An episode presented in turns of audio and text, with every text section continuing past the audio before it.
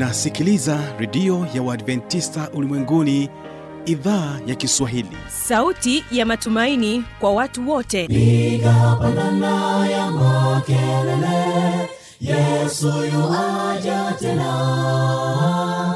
Ipata sauti imba sana yesu yuaja tena. Anakuja anakuja yesu yuaja tena. Hii ni sauti ya matumaini kwa watu wote. Inayokujia kupitia redio ya uadventista ulimwenguni awr toka kila kona ya dunia tunasikia vita njaa maafa.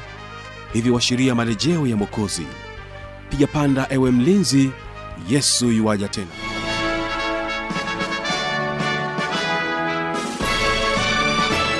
ni kwa mara nyingine tena unaitegea sikio idhaa ya kiswahili ya redio ya waadventista ulimwenguni awr ikikutangazia kutoka hapa morogoro tanzania katika masafa ya mita bendi 16 lakini pia tunasikika kupitia morning star radio na rock fm vile vile tupo katika tovuti ya w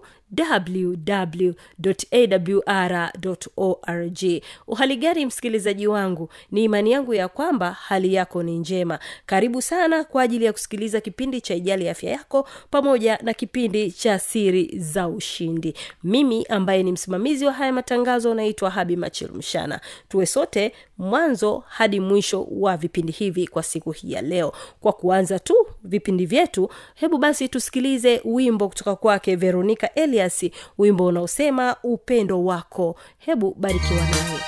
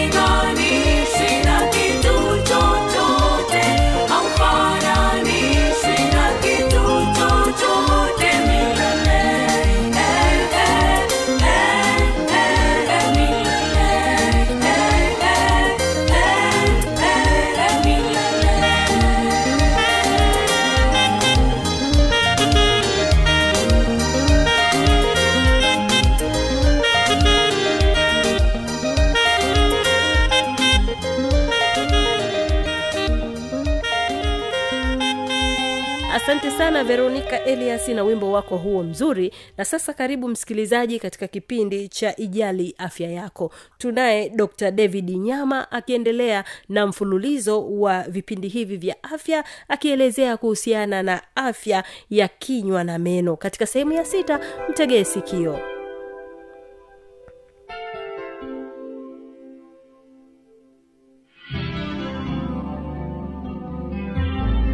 ukiangalia kwenye jino lako pembeni ya fizi utaona kwa chini kuna kakitu kama kauvimbe kamejitokeza. Na kale kauvimbe huwa kanakuwa ukikapasua huwa kanakuwa kanatoa kama vimajimaji au viusaa. Hiyo ni fistula maanake fistula tumeshazoea kwamba fistula ni ugonjwa wa wanawake. Lakini fistula anayoizungumzia hapa ni, ni, ni, ni upenyo ambao infection au um, uvimbe wa kwenye jino chini kule. Periapical abscess ilikuwa inatafutwa kwa kutokea imeshindwa. Kwa hiyo ikautafuna mfupa mfupa ukatoboka mfupa wa taya ikatengeneza kashimo ka, ka ambao kale kashimo kakatoa kakaanza kutoa usaa sasa. Kakaa kanatengeneza unafuu wa ule uvimbe chini ya jino. Hiyo kwetu kwenye uh, elimu ya kinywa na meno au kwenye field yetu sisi kwenye uwanja wetu pia tunaita fistula. Kwao hii ni dalili hatarishi kwamba mpaka mfupa umetoboka kwa sababu ya infection ambayo umeipata. Kwa hizi ni dalili ambazo ukizifuatilia kwa kuzingatia utakuta ulikuwa una hatua ya kwanza ambayo hukuifuatilia hatua ya pili na mwisho wa siku hatua ya tatu ambayo inakuwa na dalili hizo mbaya na hatari. Hatua hii asilimia kubwa sana huwa inapelekea watu kufanya matibabu ambayo sio sahihi wakidhani kwamba ni suluhu. Kwa mfano uh, watu huwa wakifika kwenye stage hii anakwambia dawa ya jino ni kuling'oa tu. Dawa ya jino ni kuling'oa.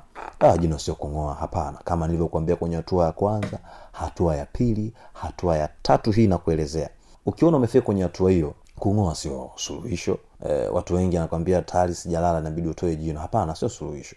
Matibabu ya hii hatua ya tatu yameganyika katika sehemu mbili kama uh, kwenye hii hatua ya pili tulivyoona kuna mgawanyiko wa wa mm, sehemu mbili na hapa pia kwenye hatua ya tatu kuna mgawanyiko wa sehemu mbili. Sehemu ya kwanza tunaita pulpitis kumbuka tumesema kitaalamu hii ina, in, tunaita palpitis hatua ya tatu. Kwa hiyo sehemu ya kwanza ni pulpitis hii ni sehemu ambayo ni, ni kulika au tatizo ambalo linaweza likarejesheka katika hali ya kawaida. Au unaweza ukalirejesha jino ukalitibu vizuri bila kuingia matibabu mengine ambayo nitakuelekeza baadaye. Cha kwanza ambacho unaweza kukifanya hapa e, daktari akikukagua akigundua kwamba hii ni reversible au ni ni dalili ambazo zinaweza zikarejeshwa katika hali yake ya mwanzo. Kwa hiyo inafanyika kama ile hatua tuliyoiona kwenye deep eh, dentino caries au tulivyoona sehemu ya pili ya jino ya chini imelika. Kwao hapa cha kwanza utawekewa temporary filling. Zile temporary filling zina materials ambazo zinaenda kurecover zina antibiotics au dawa za bakteria ina anti, an, ina analgesics au dawa za maumivu ambayo ikienda kuwekwa pale juu itafanya kazi ya kuua bacterias baada ya daktari kukusafisha jino lakini pia kupunguza maumivu ambayo ulikuwa unayasikia hii ni kwa reversible ambayo baada ya muda daktari atafanya marejeo atakufanyia appointment au miadi kwa ajili ya kuangalia maendeleo ya jina lako. Kama linaridhisha hali yake basi kitakachofata hapo utazibwa kwa dawa ya kudumu ambayo ni permanent filling. Lakini uh, sehemu ya pili ni irreversible. Jino hatuwezi kulirejesha katika hali yake ya kawaida kwenye irreversible au kwenye hatua ambayo hatuwezi kuirejesha. Ninatumia kitaalamu kidogo lugha ya kitaalamu kwa sababu asilimia kubwa maneno ya afya hayana tafsiri nzuri au yamekosa tafsiri sahihi katika lugha ya kiswahili. Kwa hiyo tunavyosema hii hatua ya pili kwamba haiwezi kurejesheka maanake hatuwezi kulirejesha jino likawa kama kawaida. Kuna aina mbili ya matibabu. Aina ya kwanza matibabu kama jino bado lina nguvu eh, kuta zake bado ziko imara na lenyewe bado halijalika sana isipokuwa katikati ndo na unasikia hizo dalili zote. Cha kwanza ambacho tutakifanya tutaliua jino. Kitaalamu tunaitwa root canal treatment. Daktari atakuua jino na hii huwa tunafanya matibabu ya kitaalamu. Jino lako linafunguliwa vizuri linasafishwa unaweza ukashangaa tunauaje jino. Tunafanya kitu ambacho tunatoa vile vimishipa vya fahamu na vimishipa vya damu. Jino lako linakuwa lipo lina nguvu linafanya kazi zote isipokuwa tunalipotezea uwezo wa kuhisi. Tunavyosema tunaliua jino maake tunalipotezea uwezo wa kuhisi. Tunalikatisha mawasiliano kati yake lenyewe jino na mazingira ya mwili. Kwao linakuwa ni jino hata ukiligusa ukiligonga haliumi. Isipokuwa tu linakuwa lina, linaweza kufanya kazi zake zote ambazo meno mengine yanafanya. Kwa hiyo hiyo ni hatua ya kwanza. Lakini e, cha pili kwenye e, au hatua ambayo haiwezi kurejeshwa kama jino limeisha kuna muda mwingine unaona jino limefika kwenye hatua ambayo mpaka mizizi imelika sehemu ya juu ya jino lote imekuwa imepotea. Kwa kinachofanyika hapa ni kwamba ili jino inabidi litolewe tu kwa sababu haliwezi likafanya root canal treatment kwa sababu kuta za jino zimelika na jino hakuna sehemu yoyote ambayo naweza likajishikiza tukifanya root canal treatment kwa kinachofanyika hapa basi ili jino linatolewa tu. Kwao sasa ukiangalia hizi hatua zote tatu nimekuelekeza kila hatua matibabu yake dalili zake na mpaka hatua ya mwisho tunakuja kuona kwenye jamii zetu watu wengi walikuwa wakikosea wakiona jino linauma wanakimbilia kung'oa. Hata inafika kipindi wanakuwa wakis- wakishurutisha madaktari kwamba mimi nataka nitoe jino langu kwa sababu linakuuma. Kwa hiyo kwa hatua hizi zote ambazo nimekupatia na mm, hivyo vyote ambavyo nimekwambia ni vizuri ukafuata ushauri wa daktari daktari akupatia matibabu sahihi ambayo yataendana na hali yako ya muda husika. Vipindi kitachofuata kwa sababu hapa tumeona kuna uvimbe nataka tuelezee uvimbe kiundani zaidi. Kwa sababu uvimbe hapa unaozungumziwa sio kwamba kila ukivimbe basi umeumwa ume, ume, ume, umeumwa jino. Kuna uvimbe wa aina tofauti tofauti ambao tutauangalia kwenye kipindi kijacho. Nashukuru sana kwa muda wako. Unaweza kawa una swali la kuuliza. Unaweza kawa una sehemu haujaelewa vizuri. Unaweza kawa una changamoto ambayo pengine ina ina inashabihiana na hizo dalili ambazo nimekwambia unaweza ukawasiliana na mimi kwa kupitia simu ya kiganjani kwa namba ya simu 0653127549 mpaka utakapokutana kipindi kingine mungu akubariki sana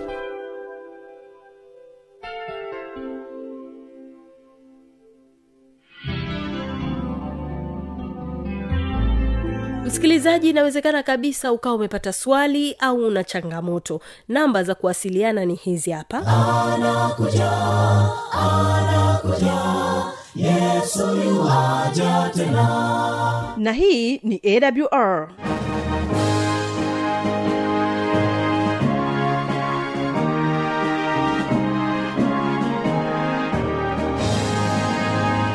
redio adventista ulimwenguni awr sanduku la posta 172 morogoro tanzania. Anwani ya barua pepe ni kiswahili at awr org. Namba ya mawasiliano simu ya kiganjani 653 570814 na pia unaweza kuwasiliana nasi na idhaa ya maasai kwa nambari 769 986355 ukiwa nje ya tanzania kumbuka kuanza na namba kiunganishi alama ya kujumlisha 255 unaweza kutoa maoni yako kwa njia ya facebook kwa jina la awr tanzania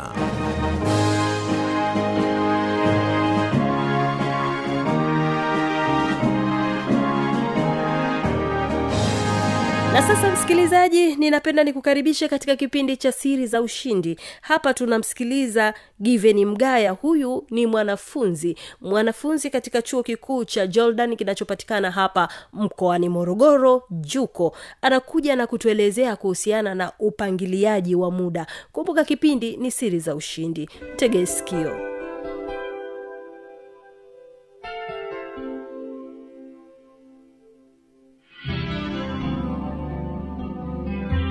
Kwa majina naitwa Given Mgaa, mwanafunzi kutoka chuo kishiriki cha Jordan. Leo niko na mada inayohusiana na upangiliaji wa muda. kwa namna nyingine tunaweza kusema time management Aa, ningependa kwanza kutoa maana ya upangiliaji wa muda sema hiki ni kitendo cha kugawanya au kugawa muda wako ulionao namna utakavyotumia kwenye shughuli zako zote mbalimbali mbali, kwa ufanisi mkubwa hii ina maana ya kwamba unapokuwa na muda muda wako unapaswa utenge kwa namna ambavyo utatimiza majukumu yako. Ndugu msikilizaji ufanisi na umahiri wa matumizi ya muda kiujumla unaonekana kuwa rahisi kwa baadhi ya watu ukilinganisha na watu wengine. Lakini kila mmoja anaweza kujenga au kutengeneza namna bora ya kutumia muda wake vizuri. Ndugu msikilizaji bila namna bora ya upangiliaji wa matumizi ya muda inaweza kukupelekea au kukusababishia miongoni mwa mambo yafuatayo. Jambo la kwanza inaweza kufanya uzalishaji wa kazi zako uwe ni hafifu. Kwa lugha nyingine tunasema kwamba usipopangilia vizuri muda wako unaweza ukafanya kazi zisizo na ubora. Kutokana na kwamba kuna wakati unaweza ukachelewa kuutumia vizuri muda wako halafu ikafika wakati ambapo kazi yako inapaswa iwasilishwe halafu wewe una kazi nyingi na ndefu ambazo bado hazijakamilishwa. Kwao kutokana na kutotumia vizuri muda wako unajikuta kazi ambayo unaifanya kwa wakati huo inakuwa na ubora hafifu. Lakini shida nyingine ambayo unaweza ukaipata kutokana na kutotumia muda wako vizuri ni kushindwa kufikia au kuendana na shughuli ambazo zinakuwa na ukomo wa muda kwa lugha nyingine tunaweza kusema kwamba kuna wakati huwa tunakumbana na shughuli ambazo zinakuwa na deadline. Kwamba umepewa kazi fulani afu unaambiwa baada ya siku mbili au siku tatu hiyo kazi unapaswa uwasilishe. Au kama uko katika mradi fulani umepewa mradi ambao unatakiwa uutekeleze lakini umepewa muda kwamba huu mradi utapaswa utekelezwe baada ya miezi sita minne au mitano na kadhalika sasa unapokuwa umepewa kazi za namna kama hiyo ambazo umepewa ukomo wa muda kama haujapangilia vizuri muda wako inaweza kukupelekea ukashindwa kutimiza kazi za namna kama hiyo. Lakini athari nyingine ama jambo jingine ambalo linaweza kukupata kama hautapangilia vizuri muda wako vizuri inaweza kukuongezea msongo wa mawazo. Hii ina maana ya kwamba msongo wa mawazo kwa kiwango kingine huwa unasababishwa na matumizi mabaya ya muda kama nilivyoweza kueleza athari iliyopita hapo nyuma ya kwamba inaweza kukufanya ukashindwa kufikia ama kuendana na shughuli zenye ukomo wa muda au tunasema kazi zenye deadline. Sasa unapokuwa umeshindwa kutimiza shughuli ambayo ina ukomo wa muda au inakuwa na deadline moja kwa moja inakupelekea unakuwa na msongo wa mawazo unakuwa na wasiwasi. Je utafukuzwa katika hiyo shughuli? Utatemwa katika hiyo kazi? Kwa mwisho wa siku inakupelekea unakuwa na msongo wa mawazo. Lakini jambo jingine unaposhindwa kupangilia vizuri muda wako inaweza kukuharibia uzani wa utendaji wako wa kazi. Kwamba kuna baadhi ya kazi ukishapewa zinahitaji uzitengee muda maalum. Na ukishatengea muda hiyo kazi yako itakamilika kutokana na muda ambao unao. Sasa pale ambapo unakuwa umeshindwa kuupangilia vizuri muda wako inakupelekea unashindwa kutengeneza uzani katika utendaji wa kazi yako.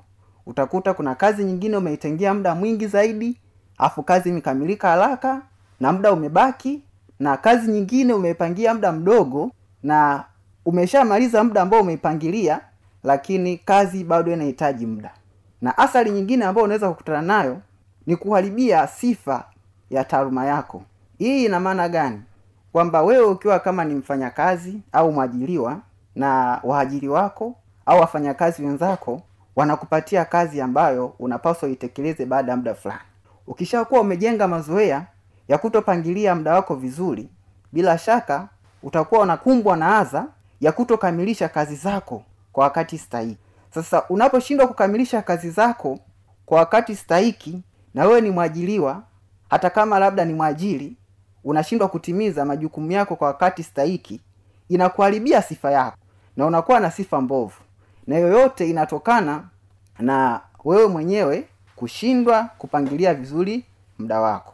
Ndugu msikilizaji ningependa tufahamu kwa nini kuna umuhimu wa kupangilia vema muda. Kwa nini tunakuasa upangilie vema muda wako? Jambo la kwanza ni kwamba tunahitaji uimarishe au uboreshe utendaji wako. Hii ina maana hivi unapopanga muda wako kwa ajili ya shughuli au kazi tofauti inakusaidia kutambua ni muda wa kiasi gani utautumia katika kutekeleza jambo fulani. Hivyo kufanya upunguze masuala ya kuahirisha majukumu yako pasipo na sababu maalum.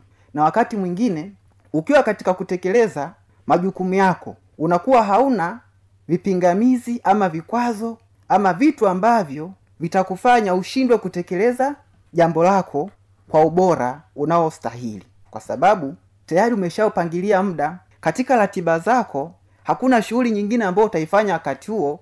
Shughuli ambayo utaifanya ndio hiyo ambayo unaifanya na umeipangilia muda wake. Kwa kutokana na kwamba upo katika jukumu ambalo umeshalipangilia muda kwa hiyo hakuna mwingiliano wa majukumu mengine. Hivyo hii sasa inakupa nafasi ya kutekeleza jambo lako ama kazi yako kwa ufanisi mkubwa na inaimarisha utendaji kazi wako na jambo nyingine au jambo jingine kwa nini tunakuasa upangilie muda wako vizuri ni kuzalisha kazi bora. Unapokuwa unafanya kazi bila ya bugza ya ukomo wa muda na hata kama umepewa kazi ambayo ina ukomo wa muda lakini kabla haujaitekeleza hiyo kazi umeamua kufanya tathmini kuratibu muda ulionao kuratibu majukumu yako ambayo unayo kwa ufanisi kwa namna ambayo kwa namna ambayo haiendi kuathiri utendaji kazi wa kazi nyingine. Inakusaidia unakwenda kuzalisha kazi iliyo na ubora na sio bora kazi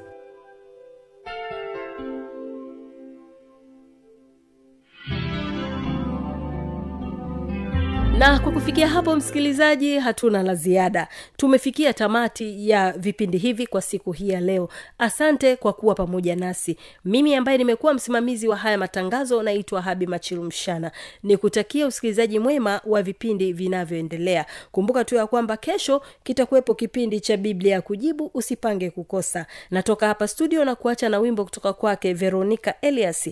Na wimbo unaosema nikuache niende kwa nani? Barikiwa na matangazo yetu. Nikutakie siku njema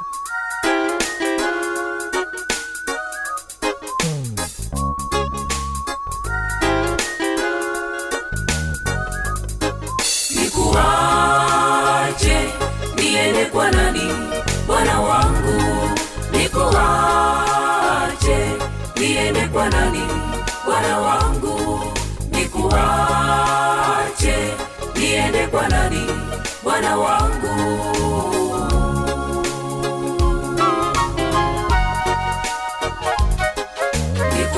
Nikuache niende kwa nani bwana wangu? Nikuache niende kwa nani bwana wangu? Nikuache niende kwa nani bwana wangu